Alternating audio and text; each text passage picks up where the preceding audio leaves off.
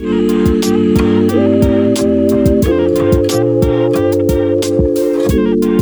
welcome back to Sermon Notes. Michael here alongside Garland and our producer Josh, and we're continuing to work through the book of Ephesians. It's been such a rich study, and we're sort of turning the corner this week, Garland.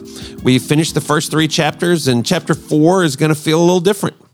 Yeah, so if you are uh, been in our study, working through this, um, the the book of Ephesians, the letter to the Ephesians, uh, most think has uh, a, a, big picture outline. We might say. So if you're writing, you know, this down in Roman numerals, you've got the introduction, which is uh, Roman numeral one, be chapter one, verses one to two, where Paul introduces himself and greets his audience. Then, uh, starting in chapter one, verse three, all the way to the end of chapter three. Um, is what I just simply call the calling of the church. This is establishing the identity of the church. It is practical. Um, there's a lot of practical things in there that we get to uh, to understand and learn from, but it's uh, largely some massive theological truths about who we are in Jesus. What does it mean to be in Jesus? Uh, there's only one imperative or command in this section, and it's in verse uh, chapter two, verse eleven, and it's the imperative to remember. It doesn't even have anything to do um, except to remember something, remember a truth, and so that sort of dominates the flavor of this first section. So, Roman numeral one, intro. Roman numeral two, the calling of the church, which will be chapter one, three through the end of chapter three. Now, the next section begins here in chapter four, and it's a very different flavor. Um, and so I call this the conduct of the church, and it's going to be chapter four one through six nine, and it's loaded with commands, loaded with imperatives. You'll see them in there. Um, he's going to drop all the way to as pragmatic as a household code. Like, how do we work this out in the home? And so it's it's tends to have a pragmatic, practical flavor. Um, still, still tons of theology in it, theological truths in it. I think we can overdo it by saying one's theological, one's practical. All theology is practical, um, but imperatives dominate this section. And then chapter 6, 10 through 20 is what I call the charge of the church. Paul crescendos this letter by painting a battle scene. And he says, You're in this battle. And uh, then he has this closing greeting. So after, after chapter 6, verse 20. And so there's your big picture of the book. And we're turning the corner here. So when you see in chapter 4, verse 1, as a prisoner for the Lord, then, it's the Greek word oun, therefore, uh, that is a significant change. And he's now going to do a little bit different uh, kind of dance here in this section. So, uh, box or double underline, I, I double underline transition words like then or therefore. And it's similar to how Paul will use the, the then or therefore in Romans chapter 12, verse 1. Therefore, in light of everything we've discussed so far, now let's talk and how this works out. And so just note that as you're leading people, as you're leading small groups, if you're just in your personal study, uh, how these letters are structured. It's important to see, get our arms around the forest before we dive into the trees. Yeah, that's good. And so this week in our teaching, is in our discussions in our community groups, we'll be in verses 1 through 16 of chapter 4. Um, give us a give us a snapshot, a summary. What are some things to note um, as we look at this particular passage together, Ephesians 4 1 through 16? Yeah, um, I think right off the bat, um, it's worth just noticing it's worth underlining uh, the idea of unity or oneness. And so the, the idea will dominate this section of Ephesians uh, 4 all the way through 6 9, but especially here. And so um, as you notice that, you can you might just mark, in fact, I did this in my Bible, uh, verses 4 through 6, right above a little heading, just put unity. And then 7 down through verse 13, you can put diversity. And then back in 14 and following, you can write unity. And so that just kind of helps you see how Paul is working this. You can see that uh, to live together, make every effort to keep the unity of the of the Spirit. Uh, verses four to six. There's one body, one Spirit, one hope, one. Co- you can see the repetition of one there, but then he he has a very um, it's it's not a play on words, but Paul's really careful. Notice the repetition of one, one, one, one in four through six, highlighting unity. Then in seven he says, "But to each one. Now he's going to show the distinction or the diversity within the church. And nothing summarizes that better than Paul's use at the end of our section and down there in 14 through 16 of talking about a body. He's going to say this is all to build up the body of Jesus. And what's a body? It's a unified thing. It's a single organism made up of many parts. And Paul will use this uh, in, in other places. You can look at 1 Corinthians 12, for example, and Paul loves to use this as a picture of what we are. We are we each play a role as distinct people who have been gifted in this thing called the unified body of Christ or what we call the church, but we're one thing. And we we have to kind of understand that. And that's where we're going to go this Sunday. So we're gonna we're gonna dive through it this Sunday, looking at Christ's victory, which we're going to have to look at in a minute. Uh, what does that mean by Paul's quote from Psalm 68? We're going to see why this victory is so significant, what it tells the watching world, and then we're going to have to see. We're going to do this on Sunday morning at least. Um, how how demanding what Paul is asking. We read this, I think, and go, yeah, we want to be nice. Let's be nice people. But when you place yourself in a you know a, a, house church in Asia Minor in the first century, or a small group, or a church here in the modern world, where people come from different backgrounds, different ethnicities, different socioeconomic backgrounds, different ways of thinking, and then you say, "Get along." That's pretty demanding. That can be really difficult. And so we're going to see that this passage has some teeth and yeah. it's going to demand something of its hearer. My guess is that their tendency in the first century would be the same as our tendency today, which would be to hang out with people who think like I think and exactly. not to put myself in situations where mm-hmm. I'm going to hear divergent opinions, different views, mm-hmm. different worldviews, different ways of thinking of things. And so, yeah, I think it's still, a, it's still, a challenge very much today. Um, and I imagine that they had similar ways to avoid the challenge just as we do today, um, if we're being honest with ourselves. So, one of the things I noticed, Garland, just looking at this passage, preparing for our men's Bible study, community group, um, there's some places that it gets a little thorny and the commentators don't all agree on how to handle some of this. Um, what are some places in here that, especially those who are planning to lead a discussion in their community group, may find some different opinions, and how should they approach those passages? Well, this is why this podcast exists. Actually, we we've got lots of things that oftentimes um, are really important. Um, we just don't have the time on a Sunday morning, uh, but they're important to understand or to note. And uh, the first one jumps off the page here in verse eight, and so we'll hit three big ones here. I won't have time to get into them on Sunday morning, and in fact, what I'll say is we have a sermon notes podcast for that, so go listen to it. So that might be how you got here. The first one's verse eight. Um, Paul quotes kind of it kind of comes out of nowhere. He quotes from Psalm 68. It's actually verse 18, and the psalm is a we might say it's a victory processional. It, d- it, describes a victory processional of Yahweh as he is ascending back to the tabernacle or the temple. As he ascends up, he's lauded and congratulated, and he has led a host of captives from a, it's a it's a military victory scene. Uh, conquerors would it, when they would win the battle, they would march back into their capital city with the plunder and the captives. And the, the, the psalmist is saying, Imagine the scene Yahweh's victory over his enemies. And what makes it thorny, here's, here's the issue. If you go read Psalm 68, verse 18, and then you read what Paul does here, you go, Huh? I'm not exactly sure how you got there. Maybe the, the biggest things that jump out are um, in Psalm 68, it's addressed to you. Yahweh's addressed in the second person, you, and Paul has adjusted it to a he, third person story, which that, that may not be that big of a deal. Uh, the, the biggest thing that throws people off is in Psalm 68, it's he receives gifts from people. Usually the uh, the plunder would be brought to the king and placed before his throne, and that's the picture that's placed before us in Psalm 68.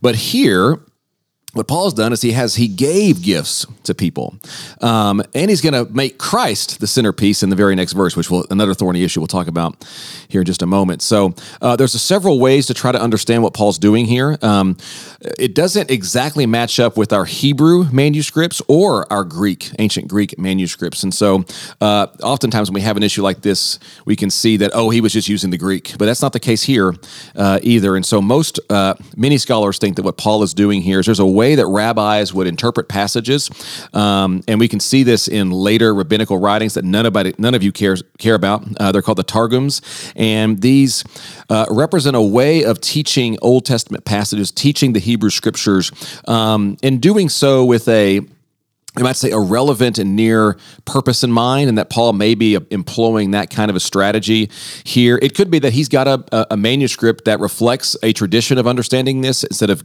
instead of giving gifts, he receives that we just haven't found. And maybe Paul has a, a manuscript that reflects that. This gets us into um, Old Testament text critical issues and uh, things that I think are really fun and cool and important that may make some uh, uncomfortable. If that's you, uh, we do have a podcast on Out of Curiosity, which is about how we got the Old Testament and can we trust our Bible. And I'd suggest to go and listen to that. But uh, Paul is is employing some kind of an interpretive technique here to take this picture of Yahweh's victory and apply it to Jesus, and it gets even more thorny in verse nine. So, any questions on that one before we move to the next one? Well, I would just throw in this thought. Um, we, whenever someone's quoting something in the New Testament or in the whole Bible, um, they didn't have quotation marks, Right. And so um, it could be that that if were Paul here to defend his use of this text, he might say, "Well, I was actually just referring to that, not quoting directly from it. You've got the quotation marks in an odd spot." Um, the I, I feel like I always say this when we have these conversations. What I don't want is for these kind of technical conversations to cause anyone to leave this podcast with doubts. Can I trust the Bible? Do the Old Testament and New Testament line up? Um, man, a lot of smart people have spent a lot of time thinking about this and have come up with some different possible answers. Uh, but what we do know for certain is the Holy Spirit inspired every part of this. And so we can take this um, to mean what it says, even if we have a little difficulty understanding exactly how Paul came up with it. So, so so yeah, let's take us into verse 9, Garland. Um, what does he ascended mean, except that he also descended to the lower earthly regions? Yeah, I'm laughing because uh, you know what a what a loaded question that is. Um, there is essentially two options. Okay, so what does it mean? Paul Paul takes this. Um, uh, Old Testament quotation, and then he begins to interpret it in an unusual way. Here he's going to apply it to Jesus. And so this is another technique. It's called a pesherim, um, and this is something that uh, ancient Jews did, and we can see these especially in what, what we call the Dead Sea Scrolls now. Um, and Paul's doing what seems like what these uh, scribes were doing as well.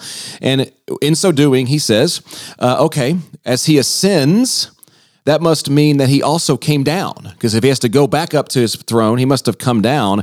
And the question centers on what does he mean by that? I'm reading NIV here that he also descended to the lower, and here's what the, the NIV does earthly regions. Um, different translations. Let me pull up the NASB.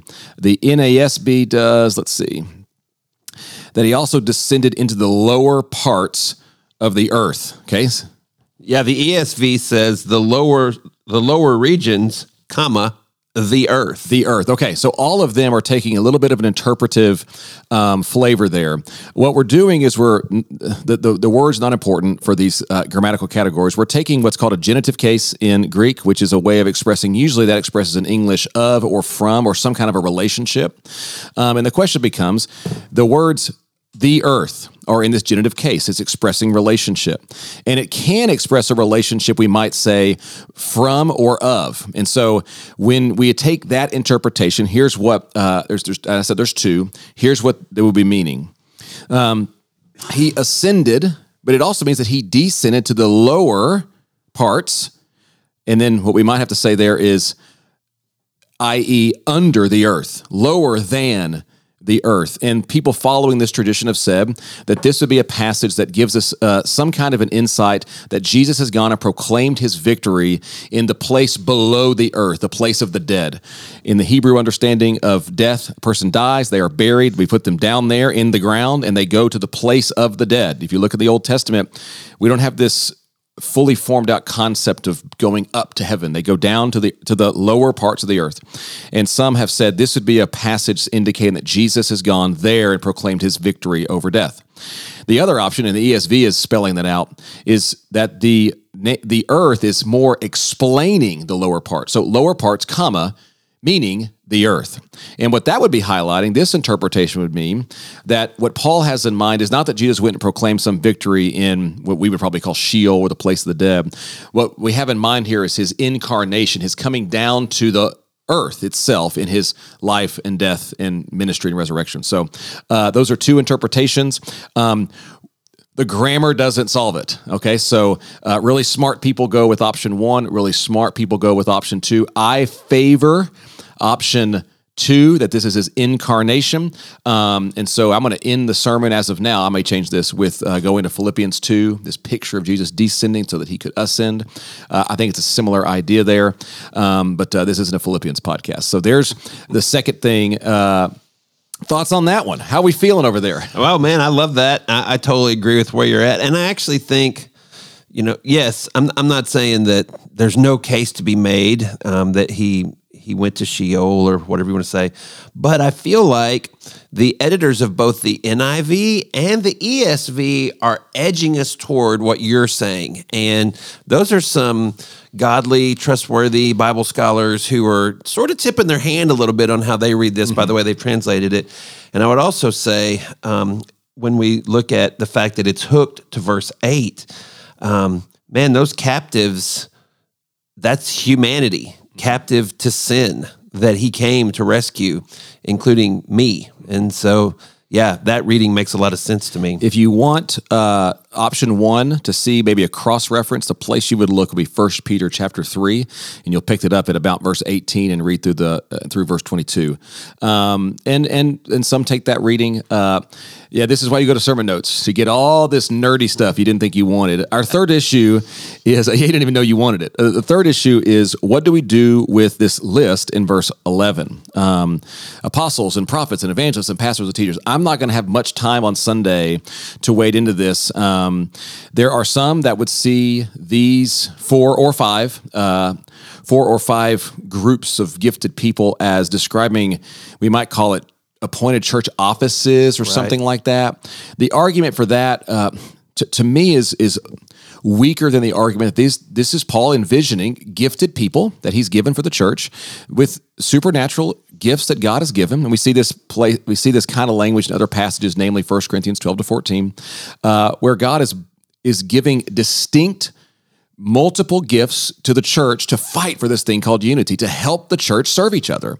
And so we're going to need each other. In this case, he's given the apostles and prophets. Now we've established who they are over in chapter 2. When we read chapter 2, we saw that the apostles and the prophets, those are the foundation stones by which the church is built on. And in chapter 2, it seems like it's the we might say, the first century apostles and prophets, the people who were dispensing the truth, the revelation of God in what we would call our New Testament. Um, and so, if we carry that language over to here, then apostles and prophets would be first century things. Uh, and the evangelists and pastor teachers would be gifted people to spread the good news of Jesus and to build up the church through shepherding and teaching.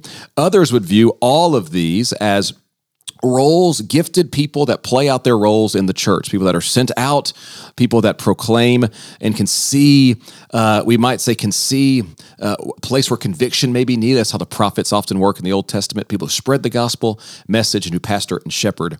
All of it, though, this is one of our favorite verses of fellowship, is going down to verse 12, and we don't want to miss it even on this podcast. Uh, I actually won't have much time on Sunday to spend much time on verse 12. But all of the gifted people in the church, the gifted leaders in the church, they exist. This is a fellowship staple. You've been around here, you know it. Not for their sake, not so that they can go do all the work, not so that they get all the accolades. No, they actually exist to get God's people into the work of serving each other. Um, notice why so the body of Christ might be built up. And so we're it's a staple verse around here. Uh, now we can see it in its context. This fight for unity is something I think sometimes drops out of the picture when we kind of quote from this. And I love I love this verse. It's it's a life verse uh, for many of us at Fellowship. But now putting it back in its context, we can see the kind of the extra skin on it, and it's really compelling that God wants to build a unified church but it's not with some greats up here and all the little minions down there. No, he wants to build a unified church with unity and diversity, a body. And uh, when we do that, then we attain to the full measure of the Son of God. And wow, that's a cool picture. So, um, lot to work through this week. Um, we hope that this is helpful for you. So, any any words here, Michael, as we went through a whirlwind here? Oh man, I just think what a rich passage. I feel certain that our community group leaders are going to get what we're praying for, which is um, just great, rich discussions that are anchored in God's Word and Uh, Garland, looking forward to the teaching. And I think we're all praying that verse 16 will be true of us, that the whole body will be joined and held together um, to grow and build itself up in love as each part does its work. And so, man, you take that and Ephesians 4:12, the equipping of God's people for works of service, and that is fellowship's model of ministry. Every person discovering their gifting, their role to play in this kingdom expansion that God's doing here through our church, through our groups, through the people that we encounter. And so, yeah, what a rich passage. Garland, thanks for the work you've put into it. And uh, thanks for listening, those of you out there listen to sermon notes. And we'll look forward to seeing you next time right here.